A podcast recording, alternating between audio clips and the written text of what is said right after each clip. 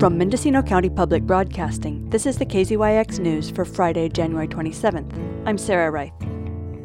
Residents at Creekside Cabins occupied the temporary bridge between the RV park and Highway 101 last night, counterblocking an excavator that was moving into position to prevent access to the property.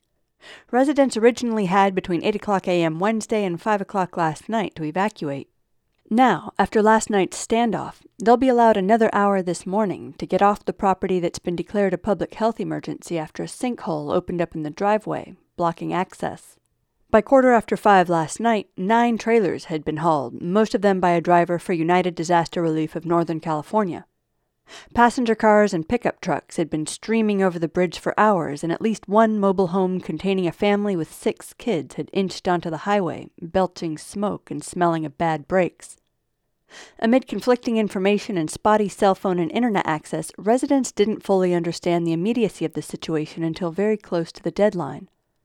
At 5:13, with sunset approaching and a line of cars creeping toward the exit, a crew member began to move the excavator onto the bridge. Shailene Harvey walked towards him with her dog, a four-year-old Australian shepherd named Lily. We can't repeat most of what she had to say, but before she sat down on the bridge, she implored the crew to just let the last few people out. Let us be homeless on this side of the bridge, she screamed, as Randy and Mitzi Feta began to cross in their car, fully loaded with personal belongings, houseplants, and two huskies.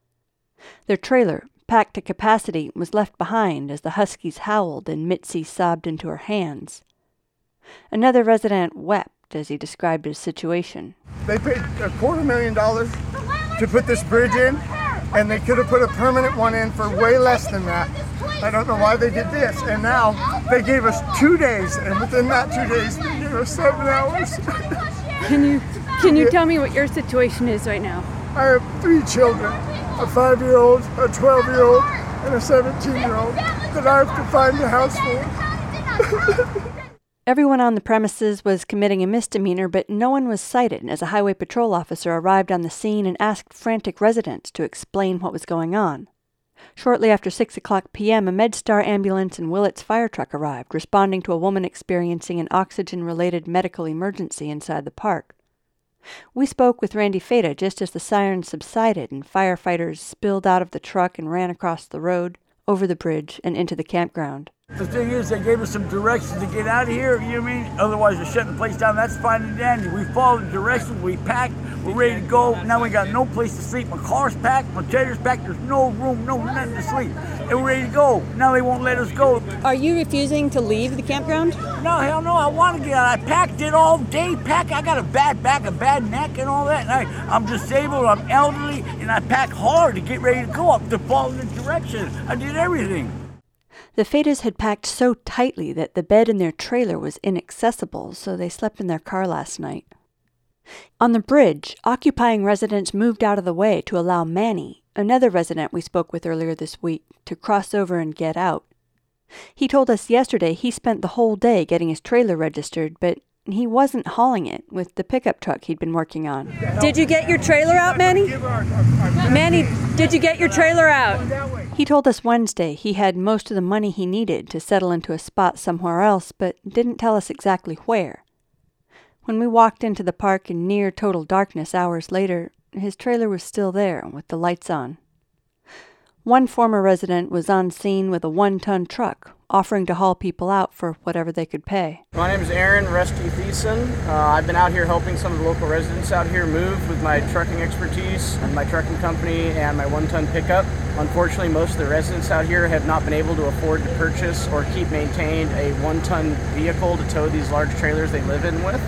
About half the residents still have all of their belongings here most of the residents spent the last 24 hours, 48 hours getting everything ready. In the last minute, they were ready to go, but there just were not enough vehicles available to get them out of here in a timely manner.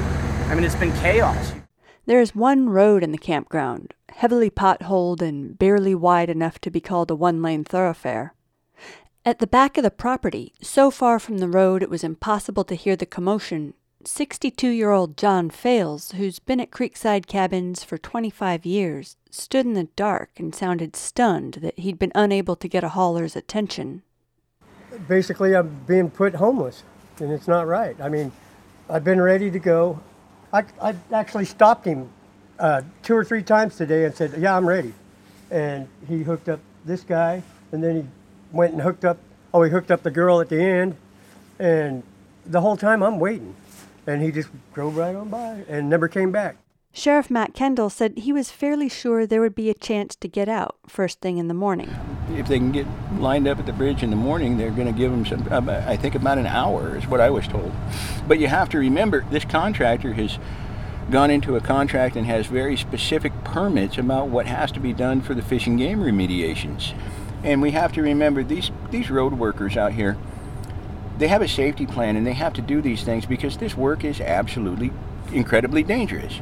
Every one of these guys deserves to go home to their wives and families. In the meantime, Aaron had gotten the guarantee he was waiting for that he could get back out if he drove deep into the property to pick up one old man who'd been left behind. Aaron pulling John out. They gave him 20 minutes at the very end, and he is rolling out. For KZYX News, I'm Sarah Reith. For all our local news with photos and more, visit kzyx.org. You can also subscribe to the KZYX News podcast, wherever you get your podcasts.